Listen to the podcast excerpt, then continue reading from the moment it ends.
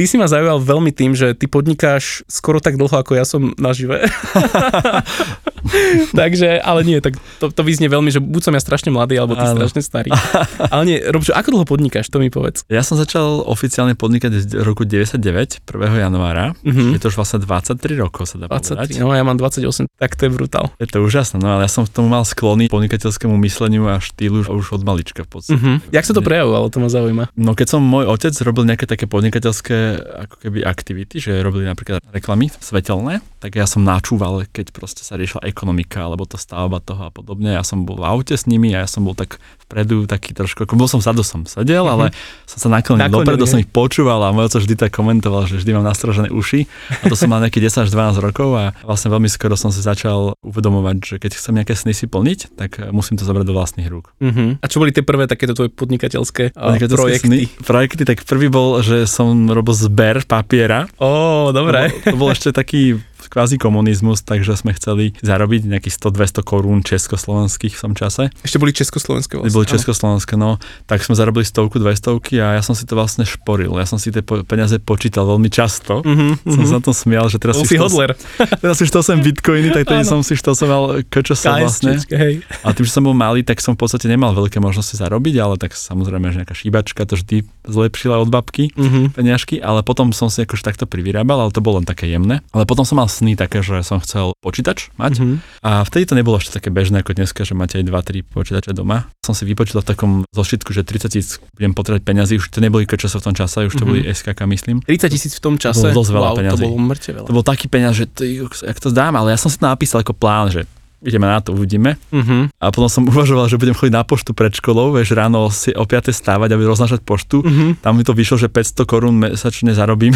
Hovorím, fú, to bude dlhá doba toto. na dôchodku máš počítať. Hej. Ale potom sa mi stala taká situácia, že som mohol robiť databázy, prepisovať na počítači. Keďže som nemal počítač, tak som chodil k bratrancovi a podobne okay. to prepisovať a ja som si to do roka zarobil na to, takže to bolo wow, veľká vec, veľká vec. Tak to, to je super. To si mal koľko rokov vtedy? Út, niečo medzi 15 a 18, fakt teraz neviem povedať presne. Tak tu si frajer. Ja som od 15 začal si takto zarábať a frajer, akože to bolo, ja som ja počul svoje volanie, to nazvime. Proste nejak to prišlo ja som sa toho chytil. A ja som, ťa zavolal. Ja som musel, ja som ešte počul fan radio vtedy, také bolo po francúzsky, keď vlastne medzi 10. myslím v noci myslím, do nejaké 5. 6. to bolo po francúzsky a potom prepli do slovenčiny. Takže ja som ich ešte počúval vtedy po francúzsky, ja som začal prepisovať, čiže pred školou som sa zobudil, som prepisoval databázu a oni to potom menili na tú slovenčinu. A do nejakých... jak to bolo, že pre, prečo išli po francúzsky? Ako to? Lebo tak Fanadio nemal asi ten program na celý deň úplne. Jednoducho Bitcoin. Podcast o budúcnosti peňazí, slobode a technológiách. Jednoducho Bitcoin.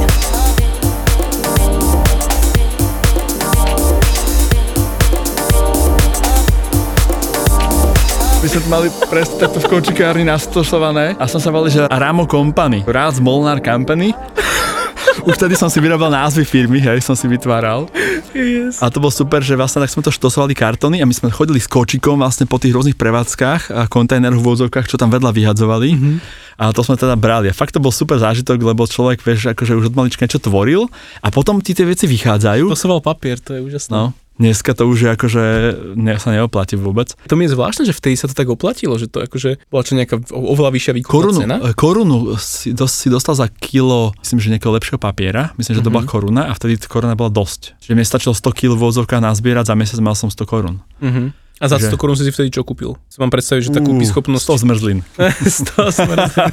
OK, akože... dneska zmrzlina stojí čo? Nejaké 2 eurá, nie? Bežná. Euro 2. Nejakých 400 eur. Akože mohlo to byť tak, tak ako nie je to veľa peniazy na dneska, ale vtedy to bolo ako deti, to bolo super a sme sa z toho tešili. A my sme stále niečo tvorili. To je to, mm-hmm. že ja mhm. som v kuse niečo tvoril, vymýšľal s mojim kamošom, vlastne rovesníkom tiež. To bolo ten, tie dobré začiatky, také milé. Wow, super. Takže a kedy potom si prešiel do toho dnešného biznisu, ktorý máš? Mm-hmm. V podstate e, robil som, čo som mal rád. To znamená, že tie počítače mi umožnili začať programovať. A ja som vlastne dostal od, od mojej sestry základy programovania v Basicu. Knihu, hej? Knihu. To boli také tie super knihu. hrubé a to nebola hrubá, táto bola Nie? po česky dokonca, lebo bežne som si musel prekladať do angličtiny knižky. Robil som aj v 3D studiu a tak, a to všetko bolo len po anglicky, niečo kvalitné. A dostal som po česky, myslím, že túto knižku a ona ma upútala v tom, že som vlastne niečo napísal do toho basicu a to robil komputer, čo som ja chcel. Uh-huh. A to bola moja vášeň. Takže ja som tak začal vlastne a tým pádom v roku 9 bol film The Seed mm. Hm. Sandro Bullock, taký o internete, moderný Mhm, to film.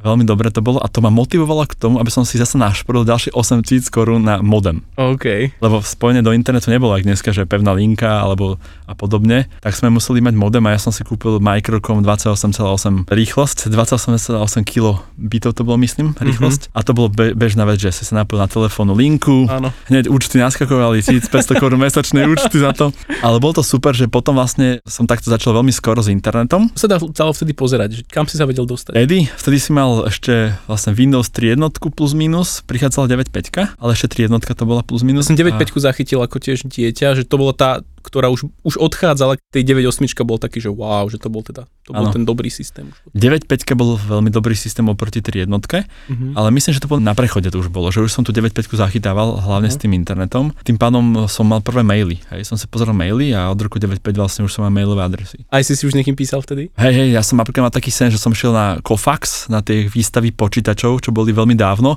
a tam som stretol človeka, čo robil v 3D a tak a ja som bol taký nadšený, že on mi dal e-mail a my si môžeme písať. Dneska už, ježiš, mail nemáš čas to dá. riešiť s niekým. Dneska sa už vyhýbaš mailom, že len nie maily, No, že radšej niečo iné. alebo že keď niekomu napíšeš, nemá čas na teba, ale vtedy to bolo také milé, že wow, mám kontakt do Čiech, možno s niekým si písať, takže bolo to veľmi príjemné. To tak listy si s niekým posielať. No. Presne, no. Takže to bol super. Ale potom, čo bol veľký, akože taký prerod na to, aby som mohol robiť biznis, lebo ten modem tak to bolo ako dosť pomalé, Uh-huh. tak my sme potom po roku 9.5, asi v roku 9.7.8 si dali pevnú linku. 64 kilobit. Game changer. A to bola výhoda, že už maily chodili priebežne. Už to pípalo priebežne a to bolo super, lebo ste sme boli takí vynaliezaví, my sme si kábel dotiahli cez cestu normálne do jednej firmy, fyzicky kábel sme natiahli cez ocelové lano OK. do baráku a sme si to kamoši 4 rozdelili Aha. a my sme vlastne tej firme to splácali čiastočne, lebo oni to potrebovali a oni nám to akože dali ako sub, ako pod dodávka internetu a to vtedy pevná linka nebola doma vôbec možná, akože bežná. Tak sme si z toho vytešovali a na základe toho som mohol tvoriť firmu. Čiže vlastne v roku 98, keď som mal tú linku a v 99 som si vlastne vytvoril už firmu, tak už som mohol robiť internetové stránky. Ty si vlastne začal v 9.9 robiť internetové stránky. To Už je skôr, čisté už HTML. skôr ale biznisovo 99, hej. Uh-huh. Ja som už musel skôr robiť, lebo ma to bavilo a ja som e, pre tú firmu, čo som prepísal databázy, tak im som vytvoril prvú webovú stránku. To bolo wow, super vec. Mňa A to veľmi funguje tá bavilo. firma ešte dodnes? Žiaľ, to už nefunguje. No. Nie. Žiaľ, no. Ale mohla by fungovať, len už majiteľ nežije. On bol starší odo mňa, Mhm. ale vďaka tomu, že bol starší, tak ja som dostal od neho veľa šanci. Mhm. Tým, že som mohol prepísať databázy. Ja som mal 15, on mal 35-40 Uh-huh. v tom čase a tým pádom som dostal tú možnosť, takže ja mu To som veľmi vďačný. A vtedy teda weby, keď si začal robiť, čak to bolo, čo bolo iba čisté HTML, vtedy neboli žiadne nejaké nadstavbové jazyky. css nebolo, ale si pamätám, že už bol aj Dreamweaver, myslím, myslím, od Nič 2000. nehovorí toto. Dreamweaver to bola aplikácia, ktorú si si vytváral kód a to pekne farbilo a tak. HTML. Aj Cold Fusion bolo napríklad ešte, to bol taký programovací jazyk namiesto ASP, čo bol ASP, čo Microsoft vytvoril pred .NETom ASP. Tak v tom som vlastne kodoval a mňa to veľmi bavilo tie stránky robiť, lebo to už videli iní ľudia, robiť grafiku do toho a ja som taký na všetko možné, aj na to Mhm. kodovanie, na tú, na tú grafiku a vlastne už som začal byť proficky, ale na Slovensku také dopity neboli. Uh-huh. Takže ja som potom si hľadal zahraničie, kontakty v zahraničí a sa mi podarilo s nejakými Američanmi skontaktovať, viacerými a som pre nich začal robiť projekty. Wow, takže v tom čase robiť pre Ameriku, tak to je akože... Už Ale to bolo super v tom, lebo ja som mal inšpiráciu od iných kamarátov, ktorí robili do Nemecka veľa projektov v roku 97 a vlastne im to úplne tá firma rástla veľmi rýchlo. Takže som videl, že sa dá s tým zahraničím pracovať. Uh-huh, uh-huh. A tým pádom Že som... neboja sa tých Slovákov, akože... Vôbec nie. Uh-huh. A ja som si iba napísal na stránku, že po anglicky, hľadám business partnerov, to bolo všetko. A normálne mi napísali. Ne. Američan mi napísal normálne, OK, že nech ukážem, čo viem. Uh-huh. To je neuveriteľné. A teraz akože fast forward do dnešného Jasne. dňa, čo dnes robíš vlastne? Takže to vlastne vzniklo ako internetový marketing robím dneska Mhm. pod agentúrou Visible s dvojitým Včkom Visible a venujeme sa klientom, ktorí už nechcú robiť marketing halabala, chcú ho robiť systematicky. Robíme to cez marketingovú stratégiu až po obecný marketing, ktorý je potrebný na to, aby sme pritiahli návštevnosť. Hlavne online, ale robíme aj offline veci. Čiže tak komplexne ako agentúra, hej? Robíme to komplexne, lebo zistujeme, že klienti prichádzajú s čiastkovými nejakými riešeniami na marketing a nemajú v tom systém, takže dávame im Čo mňa zaujíma teda, že ako sa podnikateľ, ktorý sa 20x rokov venuje, venuje marketingu, dostane k Bitcoinu. Mňa strašne fascinujú práve tieto príbehy ľudí, ktorí, možno ty tým, že si robil s počítačom, tak mal si k tomu blízko. A mňa fascinuje, ak sa ľudia z mnohých sfér, či už sú to mamičky na materskej, alebo ktokoľvek, dostane k tomu Bitcoinu a že čo sú tie kroky, ktoré ťa k tomu motivujú. Tak toto by ma zaujímalo, že, že kde bol možno taký ten tvoj prvý stred s Bitcoinom, či to bolo také odmietnutie, alebo hneď ťa to nadchlo. Hm. Ako to bolo u teba? Myslím, že to ma hneď nenadchlo, lebo ja som vtedy úplne nerozumel tomu ešte, ale iba som počul, že Bitcoin, že OK, tak som tomu nevenoval, Mhm. nevenoval pozornosť, ale potom v podstate som len tak počul, že ide hore, dole, teraz stojí tisíc, potom stojí 15 tisíc,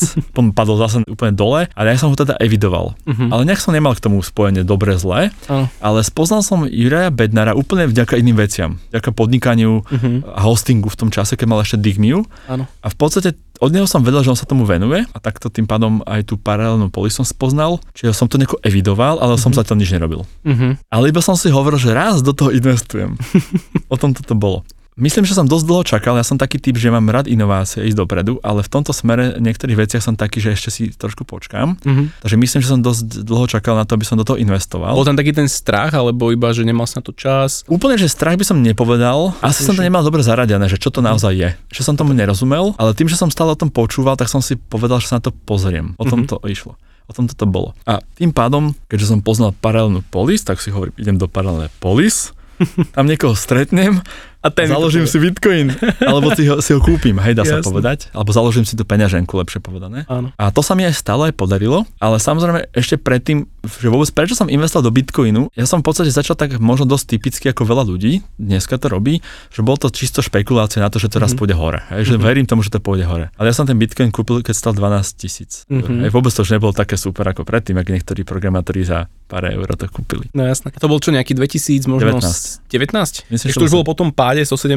dole a už sa šplhal zase hore. A zase padol potom. Potom ešte padol Ja vlastne. si pamätám, že ja som ho kúpil a za, pár, za mesiac padol na 8 tisíc. Mhm, a o áno. 30% dole. A hovorím že fúha, ale nič, som to neriešil vôbec. OK, som to tak nechal a rok to tak bolo okolo 8 tisíc. to Chodilo a potom prišiel september 20 a začalo to stúpať. A ja som si povedal, že idem to kúpiť. Čiže ja som ho potom kúpil aj za tých 8 tisíc, myslím, ale už potom ušiel stále hore. Mhm. A ten, kto investoval v septembri 20, tak on si do 20 jednotky leta plus minus až, alebo dajme tomu do novembra presnejšie, naozaj vedel urobiť aj 5 násobok. To bolo úplne šialené, super. Áno, ako vtedy, neviem, či úplne 5 násobok. Prepač, 2,5 násobok. Tak, tak, tak, tak. Prepač, hej, 2,5 násobok. Okolo tých 200 niečo percent Áno. urobil Bitcoin. Ja som si mal v hlave, že 2,5 a 5 som povedal 5 Áno, násobok. áno, áno, áno. 2,5, máš pravdu. Mhm. A, ale čo bolo dôležité, že ja som teda začal s tým, že, že to keby taká moja špekulácia, že raz mi to zmení život. Mhm. Ja som si tak povedal, že ja chcem, aby mi Bitcoin zmenil život. To znamená, že musí dosť veľmi narásť a musím tam mať nejaký objem. Ale A prepáč, tá zmena života v tomto kontexte bola tá finančná, čo znamená, to znamená, že, že raz si zmení život, že ti zarobí na to, aby si mohol cestovať, kúpiť si veci. Toto bola áno, tá?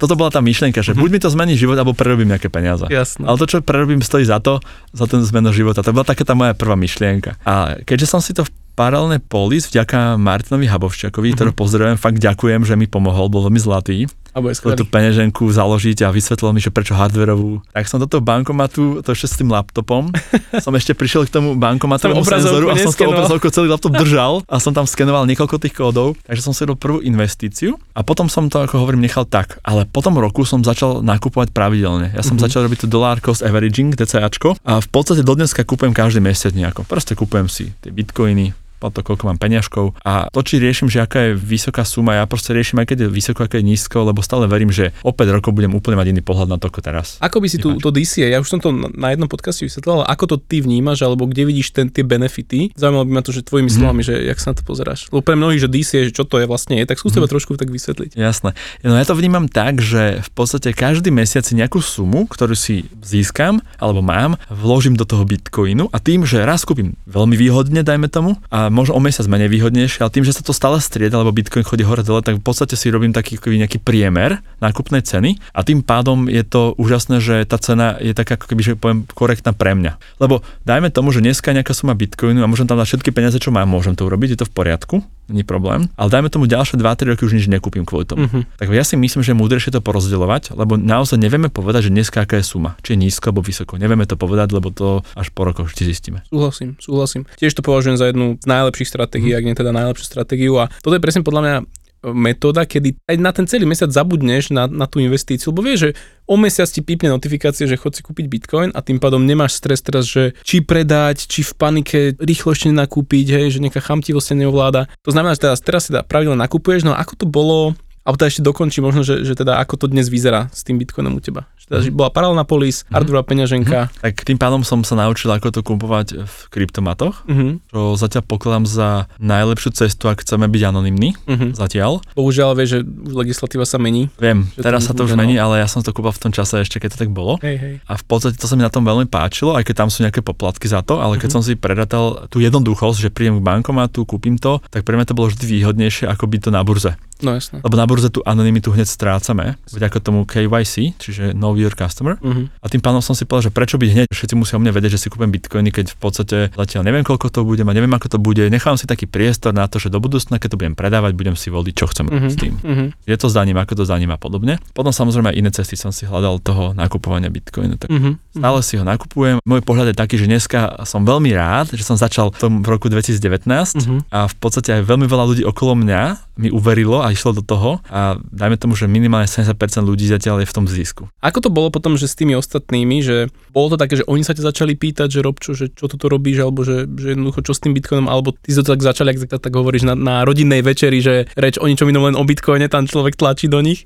Že ako to bolo u teba? No, nie, mňa sa nepýtali, lebo ja som vlastne bol tak nadšený z toho Bitcoinu, že ja som im o tom rozprával, že pozrite sa, aké to super a aká to technológia. A tým pamätám, pádom, Tak to isto som aj ja. tým pádom vlastne ono to sa samo akože predávalo v odzovkách a hovorím, majte aj vy, je to super. Hej. A ľudia, ktorí, myslím si, že mi veria, určite mi tí ľudia veria, tak v podstate si povedal, že dobre. Druhá vec je, už to nebolo také ťažké, lebo v roku 2020 som začal s tými ľuďmi ako viac pracovať, lebo Mhm. 19 to bola moja prvá skúsenosť. Oni už videli moju skúsenosť, že mi to funguje, Mhm. tak je to ľahšie presvedčiť človeka. A druhá vec je, už o Bitcoine veľakrát počuli z rôznych miest, čiže už Nebolo to nebolo prvé- až také nové. Hej. Preto to bolo ľahšie podľa mňa ich aj presvedčiť. Druhá vec je, ja som z toho nezarábal. To znamená, že ja som to robil len ako nadšenec Mhm. a v podstate som si povedal, že naskočí na tú loď. Ale prečo som to tak k tomu veril, alebo verím tomu, že ja som si urobil takéto v roku 2000, keď som vlastne začal robiť viac s internetom, Mhm. robiť akože biznis. Ja som si vtedy hovoril, že niektoré technológie už sú proste, že už zvládnuté a že tu už majú všetci a podobne som to namýšľal. Dneska som teda pochopil, že to není pravda, pretože v roku 2020 veľa vecí, niektorí ľudia na to došli, že je čo internet dokáže, že sa dá nakupovať na internete bežne, Mhm. aj nábytok a to všetko. A v roku 2000 o tom ľudia ani nevedeli. Bol si v takej tej bubline, že si myslíš, že všetci to už zrazu okolo mňa používajú. Presne, ja som preto, do, priestor. ja som preto do jedného projektu nešiel. Mal to byť taký špeciálny e-shopový projekt, ja som dokonca ho aj vyrábal e-shop, ale ja som potom marketing na to ani nerobil, ani som do toho neinvestoval, pretože som si povedal, že a to už konkurencia rozbehnutá, už to nebudem doťahovať. To bol rok 2000 až 2003. Dneska to vidím inak. A preto ten Bitcoin už dneska som poučený Mhm. a hovorím si, že teraz treba začať, pretože o 20 rokov budem si hovoriť to isté až na to, že teraz si poviem, už som do toho išiel. Hmm, že to je ďalšie pekné. také, ana, ako nie že analogia, ale taká tá, ten iný pohľad, Skúsenosť z toho, z tej ktorý mi, ma, ma niečo naučil a verím tomu, že vlastne o 20 rokov budeme hovoriť o Bitcoine zase o niečom inom. A všetci budú hovoriť, je to, keď si vtedy tak lacno kupoval. Mhm. Ja si kúpal ešte predtým, ako stal 100 tisíc, že je, to Áno. časy.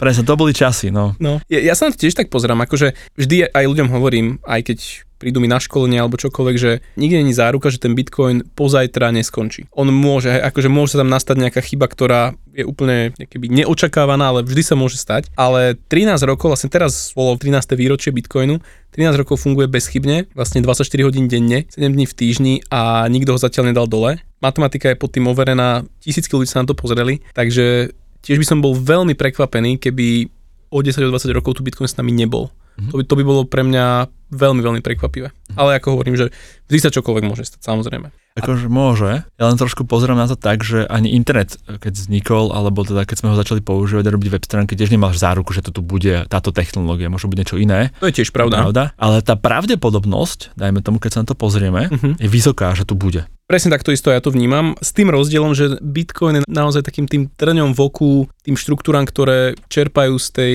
monetárnej síly, ktorú majú centrálne banky a podobne. Že oni sa budú snažiť a už sa dnes snažia deanonymizovať a zatiaľ nasvedčuje všetko tomu, že Bitcoin prežije aj tieto snahy, lebo tá technológia je akoby oveľa ďalej než, než snaha tých regulátorov, ale je dobre to mať na pozor alebo, alebo vnímať to, že niečo tak, takéto sa deje a práve aj preto podľa mňa super, čo robí, že tú anonymitu si zachovať a v momente, keď sa ty rozhodneš, tak sa môžeš deanonymizovať, to je v pohode, lenže naspäť to už nevrátiš. Keď raz nie si anonymný v tom, tak už sa neanonymizuješ, alebo veľmi ťažko. Už keď raz si na burze, tie dáta odtiaľ 10 rokov nevymažeš, lebo kvôli AML reguláciám oni musia 10 rokov storovať tvoje dáta, že si tam kúpil Bitcoin. Presne ja ľuďom hovorím, že nikdy nevieš, ak sa zmení politická situácia, aká vláda bude, aké pravidla budú, čo môže platiť. Ja vždy to pripodobňujem tomu, že čo sa stalo v 33.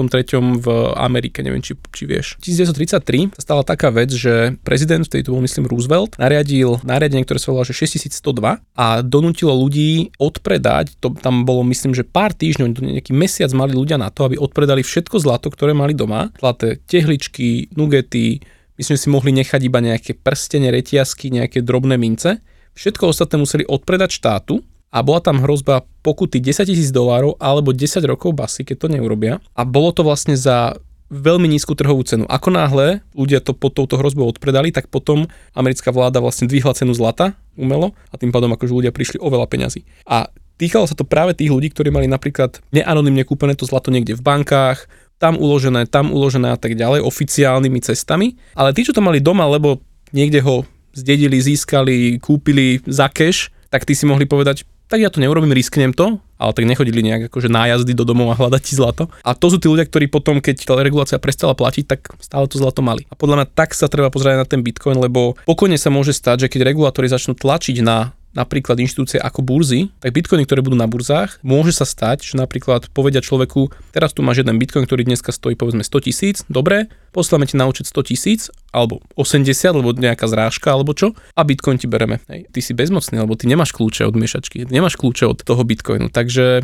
preto ja ľuďom hovorím anonimita, držať u seba a potom sa rozhodneš, čo s tým ďalej. A toto ma zaujíma ešte, že jak si teda začala sa rodina kamoši pýtať a čo si im hovoril, alebo čo boli takých najčastejšie otázky, hej, že s čím si im najviac pomáhal? Mm-hmm. Asi chceli vedieť teda, že ako začať, alebo že kde si to uložiť. Áno, oni sa väčšinou pýtali, že a to kde sa to ukladá, alebo že ako to vôbec funguje. Mm-hmm. A ja som vysvetlil, že proste takéto kryptomena je bezpečná a tú bezpečnosť som vysvetloval tým, že vlastne je na tom blockchaine postavená. Mm-hmm. A aj to som chcel ešte povedať, že ja som najprv bol v tej špekulácii, že akože budem mať z toho viac peňazí a splním si nejaký sen. Ale potom som to začal študovať. Mm-hmm. Ale čo je super, že ja som najprv začal do toho investovať, až potom to študovať. A to odporúčam ľuďom, že nešpekulujte nad tým proste. Začnite niečo, zažite to mm-hmm. a potom potom, keď o tom čítate, som si napríklad čítal knižku e, Bitcoin a iné kryptopeníze. Mm-hmm, od Dominika Stroukala. Od, Stroukala, presne. A tam vám vysvetľuje hodnotu Bitcoinu aj toho zabezpečenia úplne inak. Čiže vy to začnete vnímať ako úžasnú technológiu, mm-hmm. niečo ako vznik internetu. A v tom momente to je pre vás ešte väčšia hodnota. Mm-hmm. Že vy mhm. si kupujete niečo a podporujete niečo oveľa zmysluplnejšie ako len to, že na, na tom získate peniažky.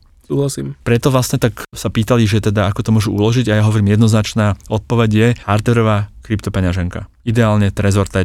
Takže to som hneď bez zaváhania povedal. Áno, stojí to okolo 180 eur plus minus, ale to sú dobre uložené peniaze, sú tvoje. Uh-huh. Pokým to niekto nejako nezoberie, myslím ten seed, tých 12 slov, tak tým pádom je to bezpečne uložené. Tak nikto iný k tomu nemá prístup vlastne len. Tak, čiže toto bolo ako prvá vec, čo bolo treba založiť. No a potom sa rozhodnúť, koľko peňažku dáš e, prvýkrát do toho bankomatu, kryptomatu uh-huh. v tomto prípade a budeš mať prvé bitcoiny. Super. A super je to, že napríklad, když sme to robili tak, že som išiel s človekom do toho kryptomatu a potom sme prišli domov pozrieť, či to tam je. Také zlaté. Koľko tam je, či to tam je. či to prišlo vôbec, hej? Tak, je to super, také milé, super. milé. To sa mi veľmi páči, že si aj išiel tam s nimi a že naozaj si ich sprevádzal na tej celej ceste. To je skvelé.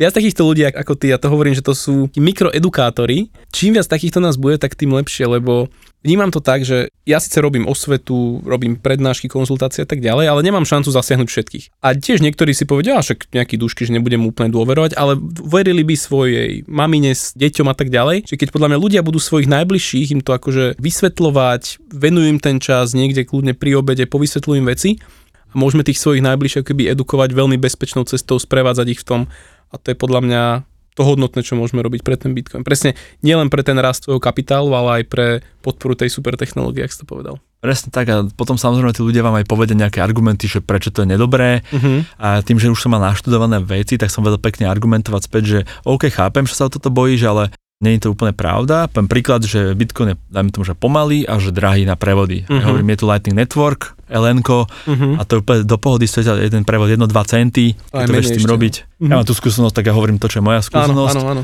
Ale to je super, že vlastne toto im ukážem a potom vysvetlím, že máš dve vrstvy a to sa vyvíja stále a bude to stále ďalej. A potom im ukazujem, tým pádom oni pochopia, že to nie je zastaralé, lebo niekto uh-huh. povie, že to je to zastaralé. Áno. A ja hovorím, nie, to sa vyvíja. No jasné. Toto je perfektné, super to robíš. Perfektne aj to hovorí, že vlastne to sú peniaze, ktoré majú tú evolúciu v sebe zakodovanú. Že, že takéto, takéto zlato, že sa milióny rokov nezmenilo. Proste ten atom je stále rovnaký, on sa nikdy nezmení. Ale ten bitcoin to sú peniaze, ktoré sa vyvíjajú, ktoré sa posúvajú ďalej. To je super, že takto akože im, im prezentuješ.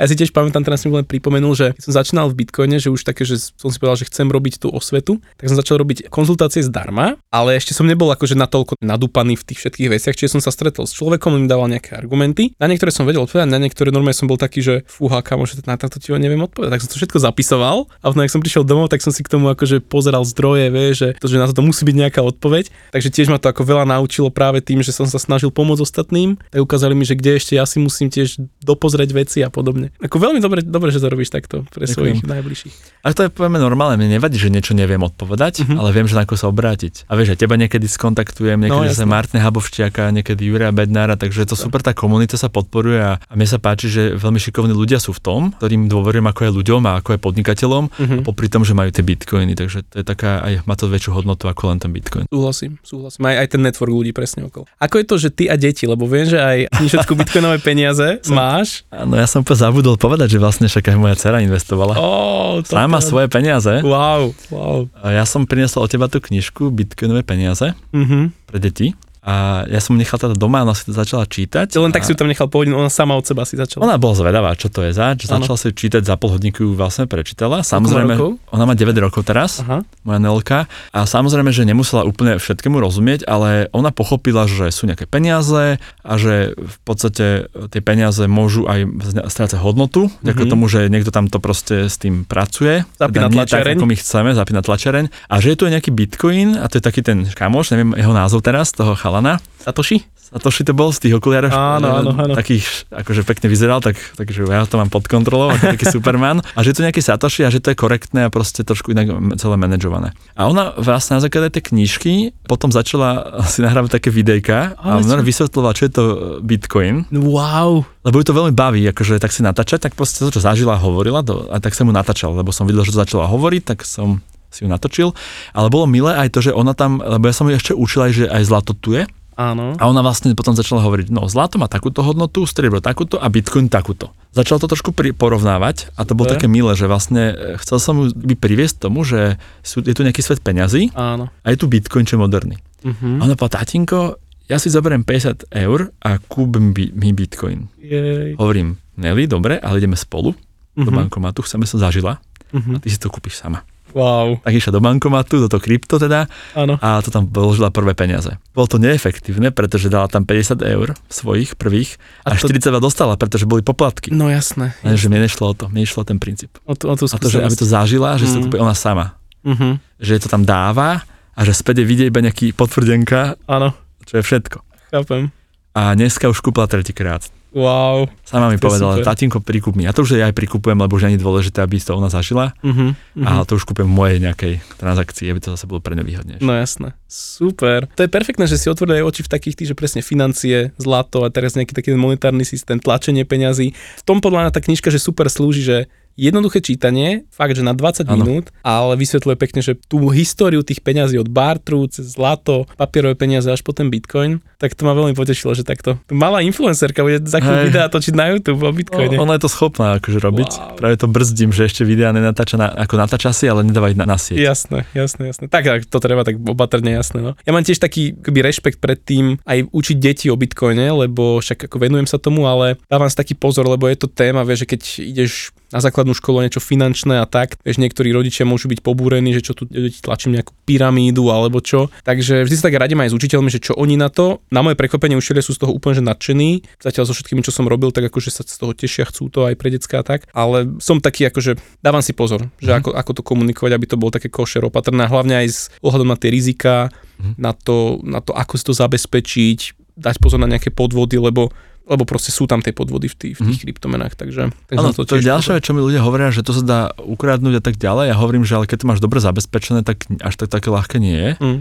Možno to by možno bezpečnejšie ako v banke účet, možno. Ale čo je dôležité, že vlastne tým pádom mne sa páči tá zodpovednosť, že konečne, ja hovorím konečne, že si viem prevzať zodpovednosť za niečo, mm-hmm a neho, stále sa nepozerať, že to druhý za mňa rieši. Banka všetko má riešiť, štát všetko rieši za mňa, sociálka postará sa všetci o mňa. A potom, keď sa to neudie ako chcem, tak nadávam na tých druhých, že prečo sa to stalo. A mne sa páči, že toto si zoberiem zodpovednosť, viem, mm-hmm. samozrejme musím sa dozvedieť, že ako sa to robí bezpečne. Ale keď to viem robiť a som zodpovedný voči sebe, tak v podstate mám úplne perfektný systém, ktorý je v podstate a stále tie peniaze viem mať. Úplne, Rob, čo úplne mi čítaš myšlienky v tomto, lebo ja tiež čo vyzdvihujem na tom Bitcoine, že on ťa naučí brutálnej zodpovednosti, že zrazu ja som takisto fungoval, že ja som mal zo pár hesiel, ktoré som mm. menil iba tak, že sa na konci som dal veľké písmenko, nejaké číslo, znak. Keď som zabudol heslo, nevadí, však obnovím si, že niekto iný mi to obnoví, pošle. Ja keby všetko som sa tak spoliehal, že tí druhí za mňa to urobia. A zrazu ten Bitcoin ťa tak vyfacká, že tu máš peniaze, čo je akože normálne monetárna hodnota, za čo si vieš kúpiť veci, ale zrazu ty to máš na starosti. A teraz akože tá lekcia tej zodpovednosti je podľa mňa tak dôležitá, prenositeľná aj do iných častí života, že to je podľa mňa to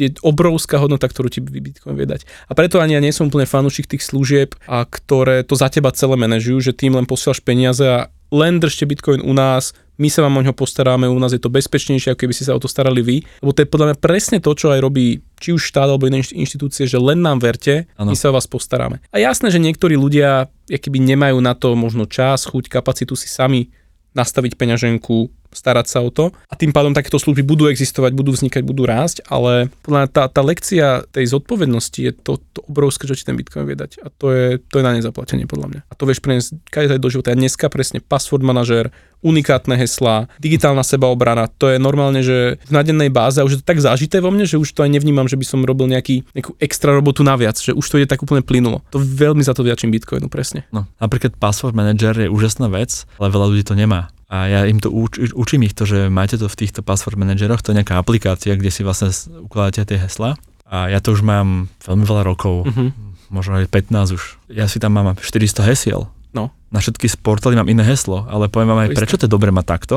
Mne sa stalo v praxi, že mi ukradli moju identitu na jednom portáli a keby som mal všetky hesla rovnaké, tak vlastne mi ukradnú na 5 portálov, tým pádom mám na 6. Mm-hmm. Bavíme sa o Facebooku, o Twitteri a podobne, nebavíme sa o nejakých službách, čo nepoznáte. Áno. A mne to bolo ukradnuté. A nebolo to ukradnuté tak, že nejaký cudzí hacker prišiel, vôbec nie, bol to práve že niekto dosť blízky. Ale zaujímavé je to, že, že proste tak by sa dostal všade. No, Ale tým, že som ako keby mal všade iné heslo, tak vlastne sa nedostal ďalej, čo je mm-hmm. super. A pritom vysoko bezpečné, tá x znakové, 18 znakové alebo koľko?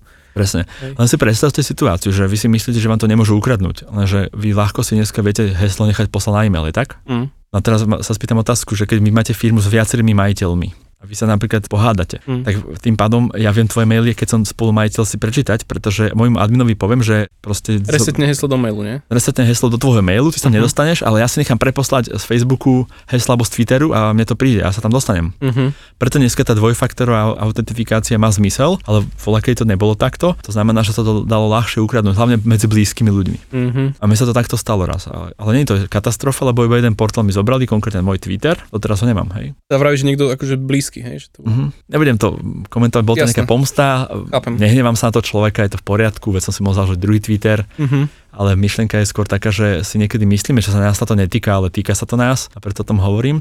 A preto si ukladať ten seed, teda to heslo do kryptopeňaženky je veľmi dôležité. A napríklad ja odporúčam to do trezoru, myslím nie trezor ako ten Fyzického. fyzický trezor, mm-hmm. si ukladáte hodnoty rôzne a po prípade to máte tak nastavené, že máte tú šamirovú metódu, čo trezor tečko peňaženka umožňuje hardwareová, kde vlastne máte 3 alebo 5, na viac časti, 3 alebo 5 no. nejakých seedov sa vznikne a musia dvaja, traja prísť do toho, aby sa to spojili. Čiže toto je rozumné. Ja vždy, keď to zakladám tej peňaženky kamošom, tak rozmýšľam, či im to urobiť alebo neurobiť. Lebo... Určite, ja, ja, som na to tiež dosť no. taký, že vždy tak zvážim, jednak sa aj pýtam toho človeka, ale jednak aj vždy tak nejak odhadnem a hovorím, že najskôr, že založte tak ten single seed, ten jeden, ale vysvetlím, že čo robí ten pokročilejší a keď už ten človek získa trošku viac tú skúsenosť, tak potom je dobré možno aj toho šamíra založiť. Lebo na začiatku dať úplnému nováčikovi toho šamíra, môže to byť taký overkill a ten človek môže si viac Súhlasím, preto som to že nikomu nedal, ale vždy som nad tým uvažoval uh-huh. a dokonca máme aj tie hidden, akože nevidené peňaženky uh-huh. v rámci Trezora, čo je super vec a tiež to niekedy vážim, dať, nedať, lebo oni ešte sú z toho taký akože veľa hesiel, si toto, tamto, ale zase ja potom nad tým uvažujem ešte takto, že vieš, lebo ty keď začneš robiť s Bitcoinom, tak ty si niečo myslíš. Prvá vec, myslíš si, že to je peňaženka. Uh-huh.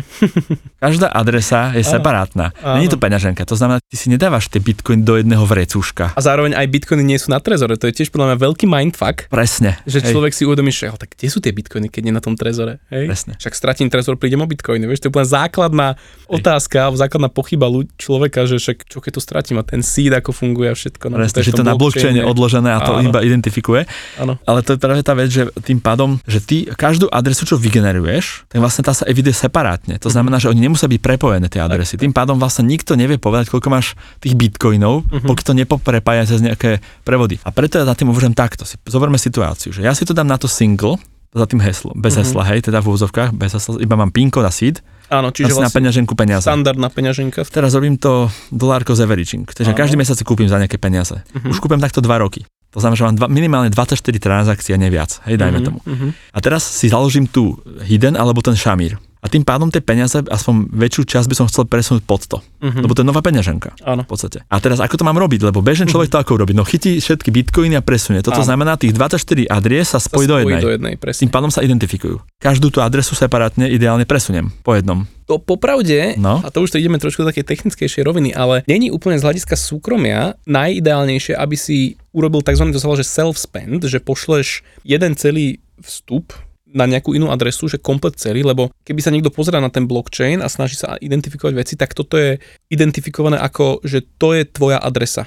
To znamená, že je to jeden a ten istý majiteľ, pretože bežne keď platíš, tak zaplatíš, povedzme máš 20 eurový vstup bitcoinový, platíš 18 eur a 2 eur sa ti vrátia na inú adresu ako, Áno, ako výdavok. Presne. Čiže ak to chceš urobiť tak, aby si zmiatol tú blockchain analytickú firmu alebo blockchain analýzu, no. tak by si mal vlastne pokojne zobrať možno 2-3 adresy, čiže urobiť nejaký platbu, uh-huh. ktorá bude míňať 2-3 vstupy a poslať to na nejaké dve rôzne keby svoje ďalšie budúce adresy a bude sa to tváriť, ako keby si bežne iba tak platil. A toto už je taká trošku pokročilejšia technika, ale myslím, že ty rozumieš, že Áno, ja som len chcel možno povedať aj poslucháčom, že nemyslieť si, že to je jedna peňaženka, to je mhm. dôležité, mm-hmm. že to je ako tá celá suma, že je v jednej peňaženke. Že, že to nie je tak jeden košíček, do ktorého to Áno. leješ komplet. A že keď to chcú potom presúvať medzi peňaženkami, keď mm-hmm. sa založia nové alebo podobne, že nerobí to v jednej transakcii, robí to vo viacerých transakciách. Tak, to je a nech sa možno poradiť s tým odborníkom, že ako to robiť. Tak. No to som nevedel, ja keď som začal s Bitcoinom, ja som toto vôbec nevedel a mm-hmm. som mhm. postupne tomu dochádzam a začínam sa s tým viacej hrať a to mm-hmm. ma mhm. teší. To je super.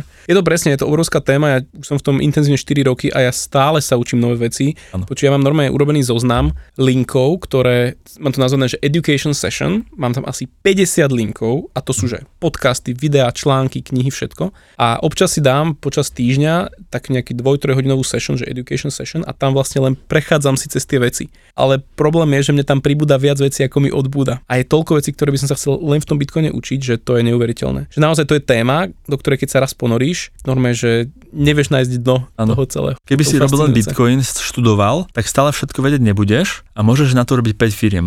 Presne. Lebo každá sa môže zaberať nie, niečo iným. Jedna ano. adopcia Bitcoin, druhá bude programovať pre Bitcoin nejaké hej. aplikácie a tak ďalej. Áno, je to hej, úžasné. Úplne. To je vlastne jedna veľká technológia. Je to obrovské, to je presne ako internet, že ano. na to môžeš postaviť toľko hodnotných vecí, že sa nedá kvantifikovať.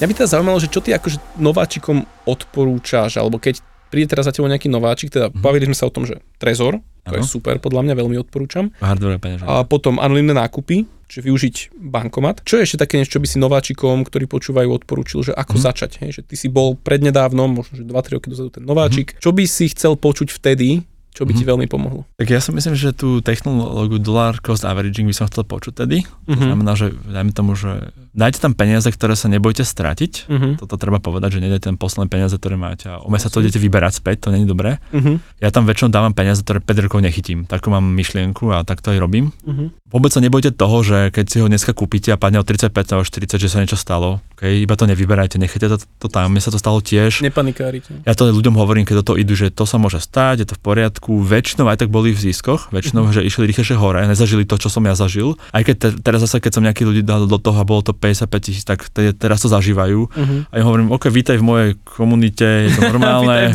je to normálne, práve že to je jeho výhoda, že je takýto volatilný. Takže ja by som toto chcel, že postupne tie peniaze tam dávať, proste raz za mesiac pravidelne, mm-hmm. lebo kúpiš raz výhodne, raz menej výhodne. To by som určite spravil. Potom by som sa učil nielen cez kryptomat nakupovať, ale iné techniky, napríklad cez anonimné burzy. Mm-hmm a ešte cez tie komunity. Toto by som tiež ich naučil, že aby vedeli, že môžu aj inak ako cez kryptomat kupovať. Možno by som ich ešte naučil, že t- tých poplatkov sa nebojte. Ešte prebač, k tým anonimným burzám ano? asi BISK. Áno, je to BISK. bisq.network. Je to úžasná vec, tam si robíte prevody s cudzími ľuďmi a je to bezpečné. Keď som robil prvý prevod, tak som si tak hovoril, prídu mi tie peniaze, alebo neprídu, myslím bitcoin konkrétne, lebo som tam kupoval, tam ešte aj predávať ten bitcoin, ale. A tým pádom bolo to úžasné, či som robil s človekom z Polska, z Ruska, to bolo jedno, proste všetci boli spolahliví a dodržali tie pravidla, lebo tá burza to tak manažuje, aby to teda bolo korektné, keď tak. to je anonymné. Takže dávaš tam aj zálohu, vlastne celá, celý Tak. ten protokol alebo tá burza je tak urobená, aby, aby to celé bezpečne prešlo, aby, aby nikto nepodvádzal. Presne, takže to je ďalšia cesta, ako sa dajú získať bitcoiny. A potom samozrejme komunita, väčšinou ľudia, ktorí sa navzájom poznajú, tak ešte títo si to môžu vymieňať, to je tretia možnosť. To je pre tých nováčikov dosť ťažké, lebo tiež sa akože veľa klientov ma na to pýta, Áno, lebo tie komunity existujú, len častokrát je to buď na pozvánky, alebo je to už nejaká, nazvem to sociálna sieť, kde sa ľudia poznajú. Takže ja im vždy hovorím, že no, na, na začiatku je to pre vás ťažšie, ale keď budeš dlhšie v tej komunite, tak sa tam dostaneš a budeš si vedieť takýmto spôsobom nakupovať, predávať, ale není to také, že verejne sa tam len tak klikneš asi vnútri, hej. áno. Je nejaká, ako na Facebooku existuje, že CryptoVexel skupina, síce je to Facebook, čiže nie je to úplne jak na signále, ale tiež vieš si vytvoriť nejaký, nazvem to, anonymný profil a tam tiež fungovať. Takže tie cesty sú len treba hľadať a akože čím dlhšie si v tom tým viac zistíš, čo všetko sa tam dá. No. A potom samozrejme ešte by som im povedal, že ten Bitcoin, jedna vec je teda, že si ho sporíme ako sporenie, ale že v podstate dá sa s tým Bitcoinom aj platiť. Uh-huh. Myslím, dajme tomu cestu Lightning Network, teda, že si založte si ešte peňaženku v mobile už v tomto prípade, to nie je hardwareová, Mhm. Lightning Network, napríklad Phoenix alebo Breeze, Uh-huh. tým pádom si tam dáte 200, 300, 400 eur a môžete zistiť, že kde sa dá platiť bitcoinom. Uh-huh. A ja som v tom tak urobil, že som si to teda vyskúšal, nech viem, aké to je, že fakt koľko to stojí Uh-huh. a podobne. A tým pádom ja som teraz presvedčený ako aj moju kamošku, ktoré platím za nejaké služby, tak proste, že platím v bitcoinoch. Cez Lighting. A ja viem, že poviete, že však sem si ich sporiť, na čo by som to robil, ale ja hovorím, ale my to musíme zažiť aj v praxi, aké Mhm. to je s tým platiť, aké to funguje, že to je rýchle a bezpečné a tým pádom, keď to takto zažijeme, tak môžeme ten Bitcoin začať mu viac veriť, že to sa bude dať aj používať, nielen tak. tam sporiť peniaze. Presne tak. A jednak ja aj teraz, že už mám taký filter, alebo tak som poznačený, že kdekoľvek idem a platím niekde, že povedzme, dneska som platil parking v Nivách, využil som kartu a teraz si vravím, že úplne túto luxusne môže byť presne nejaký QR kód na Lightning Network, Invoice, alebo že dokonca aj dotykom už sa dneska dá platiť Lightningom, to sme si vyskúšali mm-hmm. v Mhm. Polis minulý rok na Hackers kongrese, a to inak chalani z paralelnej Polis Českej, Mário Havel konkrétne, to ako, ako prvý na svete, v podstate urobili takú metódu, že ty nemusíš mať obidve peňaženky online, ale ty máš tú svoju, máš vlastne keby NFC, Mhm. alebo NFC tag, to tak nazvem, iba priložíš, jak, jak kartu, keby si debetnú kartu priložil, ten terminál to prečíta, vypýta si faktúru, zaplatí ju vybavené, tým pádom si nemusíš mať online peňaženku. Čo bolo Mhm. predtým, aj nie že nemysliteľné, ale skôr nebolo to v praxi aplikované. Takže je to veľmi fascinujúce, že to už takto funguje a tým pádom ja už vidím všade možné doťuknúť pár vecí a normálne vieš fungovať cez Lightning úplne ak- akokoľvek. Ale Lightning Network, a, lebo ešte na podcaste sme nemali túto Áno. tému, tak o tom sa niekedy pobavíme, lebo to je fascinujúca vec sama o sebe, ale je to v podstate druhá vrstva Bitcoinu, ktorá umožňuje vysoko súkromné, lacné, rýchle, instantné platby bitcoinom bez nejakých poplatkov extrémnych, fakt, že v zlomkoch centov alebo v pár centoch. Takže to je, ja to hovorím, to je taká budúcnosť tých mikrotransakcií, platieb v obchode, doma. Ja som sa napríklad skúšal aj Breeze, aj Phoenix peňaženky a tak som si skúšal aj iné technológie, ako to robiť. Ja som zažil takú zaujímavú vec, že poradili mi, že Submarine, Submarine swap. Submarine Swap, Mhm. že to ti dostane vlastne peniaze z on-chain na Lightning. Teraz sme už veľmi technicky, ale on-chain Hej. znamená, že ten normálny Bitcoin, ktorý je uložený na tej trezorovej To je peňaženke. ten blockchain, to je tá. Tak. Tak.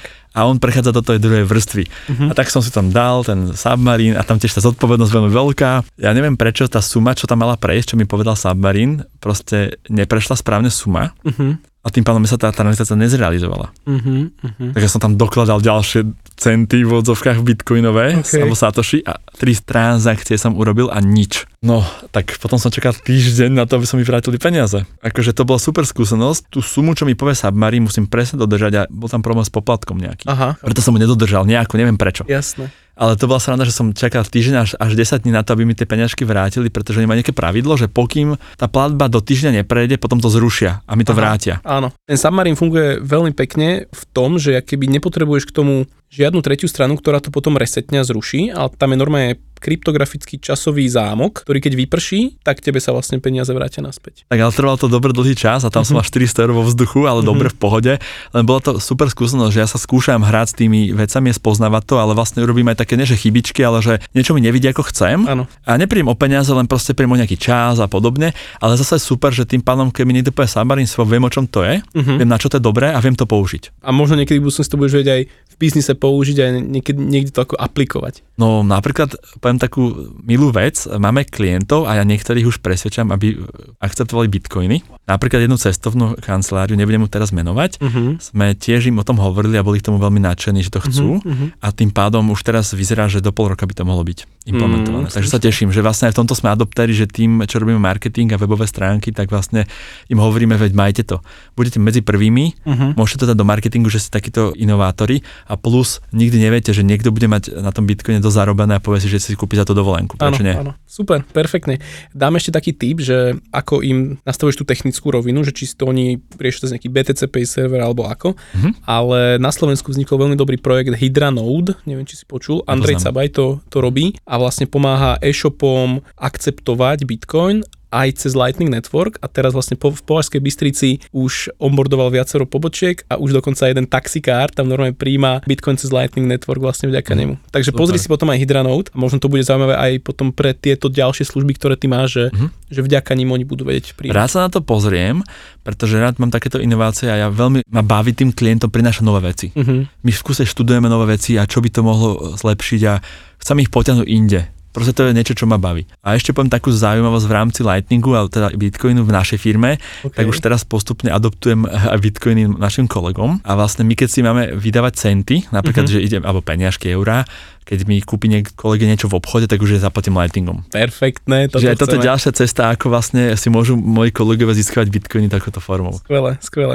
Ja to mám takto s priateľkou, že, že keď povedzme ona kúpi nákup, vieš mi, ano. tak ja jej pošlem polovičku, ona mi urobí faktúru na, na lightning, ja jej to zaplatím, vybavené, takže tiež si takto prelievame Satoshi hore dole. To je výborné, že takto akože normálne, že aj tým žiješ, že reálne tak. nie len, že to, som to kážeš, alebo nie len, že to učíš, ale reálne sám tým žiješ, sám to robíš. Perfektné, Robčo. A ešte ma zaujíma, že čo ty vidíš ako takú budúcnosť, tým, že si podnikateľ dlhoročný, mm. tak ako ty vidíš budúcnosť, že Bitcoin v podnikaní možno u, u teba vo firme, alebo celkovo, že v tom podnikateľskom svete, ako mm. sa na to pozeráš? Čo, ako vidíš, že kam to speje, čo, čo môže byť v najbližších 3-5 rokoch? Tak poprvé tie roky prejdú veľmi rýchlo. Veľmi. to je pravda. Určite tá adopcia toho Bitcoinu bude vyššia. Mm. Dajme tomu, že o také 3-5 rokov si môžeme podľa mňa zvyknúť na to, že už budeš mať voľbu, nehovorím, že všade, ale proste tie možnosti budú v kafetérii, budú viac, že si môžem zaplatiť mm-hmm. Bitcoinom. Uh, ja dokonca mám také ambície, uvidím, ako sa mi to podarí, že by som skúšal môj biznis mať viac v Bitcoinoch nie je to také jednoduché pre mňa ešte, lebo som v tom, myslím, v biznise, e, nie som nový, ale že ako to účtovať bitcoinmi a podobne, je to trošku mm-hmm. taká iná hra, ale viem, že sú tam dosť dobré príležitosti, ako pracovať s tou volatilitou a vlastne tým pádom urobiť pre seba nejakú výhodu a rezervy. Čiže napríklad firma robí rezervy a nejakú časť robí v bitcoinoch, mm-hmm. ale ja by som chcel do budúcna vyplácať ľudí v bitcoinoch. Ako tak, tých, čo to budú chcieť. A môj dôvod je takýto, odpoveď je, ľudia, máme tu dneska sociálnu poisťovňu, môžeme je veriť aj tam dávať svoje peniaze môžeme zdravotke dávať peniaze, je to všetko v poriadku, ale pokým chcete mať v dôchodku naozaj nejaké hodnoty, tak musíte ich sporiť. Mm. A môžete dávať do akcií peniaze, môžete dávať všetky kde a nezabudnite, že aj do Bitcoinu môžete dať. Čiže mm. ak chcete, môžete mať časť výplaty v Bitcoine alebo celú výplatu, nechám to na vás. Čo podľa mňa toto je úplne vec, ktorá je veľmi potrebná na to, aby sme aj v Bitcoine platili a keby uzavrieť ten ekonomický cyklus, lebo dneska ľudia zarábajú eurá, často si dajú do Bitcoinu a potom je jasné, že oni nechcú ten Bitcoin míňať, lebo oni si tam uzamknú to, čo si chcú sporiť. A dokým ten, ten človek nebude zarábať bitcoin, ano. to vtedy ho nebude míňať, lebo pre ňo bude vzácný a on si ho bude chcieť nechávať. Akurát vlastne už, už sme mali epizódu o Grešmovom zákone, kde som toto vysvetloval, že prečo ľudia ten bitcoin nemíňajú, prečo ním neplatia. A ja si myslím, že je nutné uzavrieť ten cyklus práve ľuďmi ako ty, že proste na tento pioniermi, ktorí spovedia, ja budem vyplácať ľuďom ten bitcoin uh-huh. A čím nás takýchto bude viac, tak tým viac ľudia ho aj budú potom dávať do systému ďalej, budú ním platiť, budú vyžadovať, že chcem ním zaplatia, tým pádom ďalší obchodníci si povedia, aha, tak ľudia ten Bitcoin už majú, chcú ním platiť, tak urobím si ja ten terminál budem ho príjmať a zase zas to začne akoby rozšlapávať to koleso a, a tak ďalej, tak ďalej. Takže viac ľudí ako ty Viac Ďakujem. No, ako to zarábanie v Bitcoine je v tomto smere určite dôležité. Mne sa ešte tak ma napadla vec, keď si hovoril o, o nejakých platbách, tak ja v kafetériách alebo nejakých iných reštauráciách, keď sa tam dá ísť, tak vlastne, keď sa ma pýtajú, že ako platíte cash alebo kartou, ja hovorím kryptomenou, Bitcoin, tak sa kúkajú, ale celkom milo reagujú. Takže tak sa snažím tiež adoptovať, že im na to, ako to spomenúť, aby jedného dňa si povedali, že už to povedalo viac klientov, tak asi je to dobre. Presne, toto aj robím. presne, presne. A Bitcoin nepríjmate ešte nie. Hm, škoda.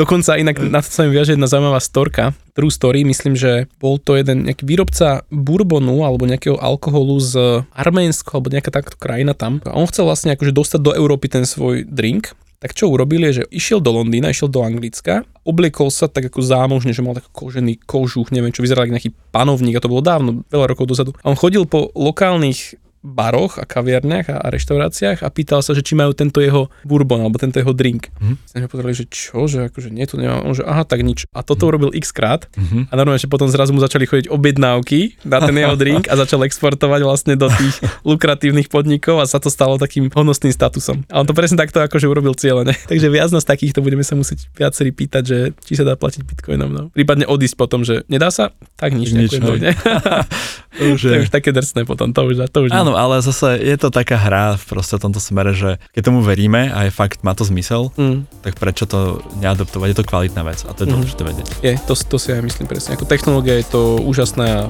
voľne revolučná záležitosť.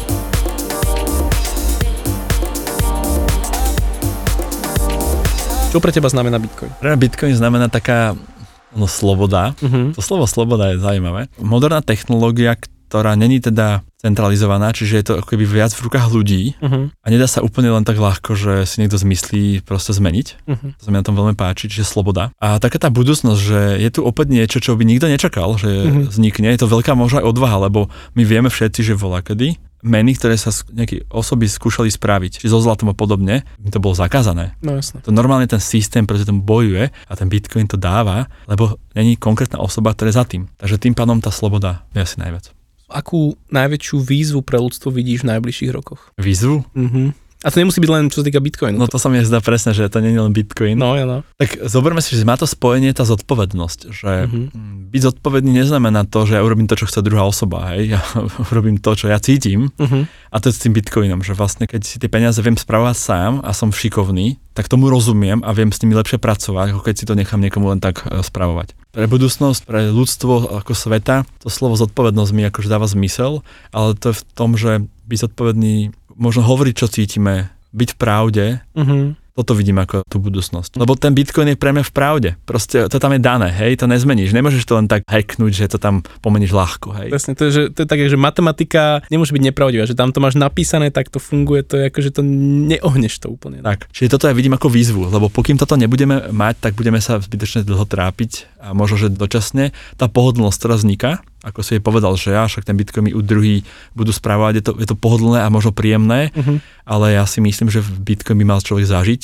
a potom nech si to správuje nejakým iným, keď na to nemá čas. Ale Mm. zažiť si ho, a keď to je, pochopiť tú technológiu, tak ako keď sme sa učili jazdiť autom. Uh-huh. Takže ja to tak vidím, že to ľudstvo potrebuje trošku tú zodpovednosť a tú, tú žitie v pravde si zlepšiť. Nie na oko, ale naozaj to žiť. A ani pre mňa to není vždy ľahké, takže nechcem povedať, že to viem a už druhý sa to učte. Nie je to ľahké, je to, je to proces, je to cesta Je. podľa mňa. Trojka, a to už sme trošku povedali, ale môžeš zhrňujúcu vetu, že čo by si odporúčal nováčikom v Bitcoine? Tak ak je nováčik taký, že o tom ešte uvažuje, tak nech to urobí. A on teraz povie, no dobré, ale Bitcoin je teraz vysoko alebo dole, ja to urobím až keď to bude ešte nižšie.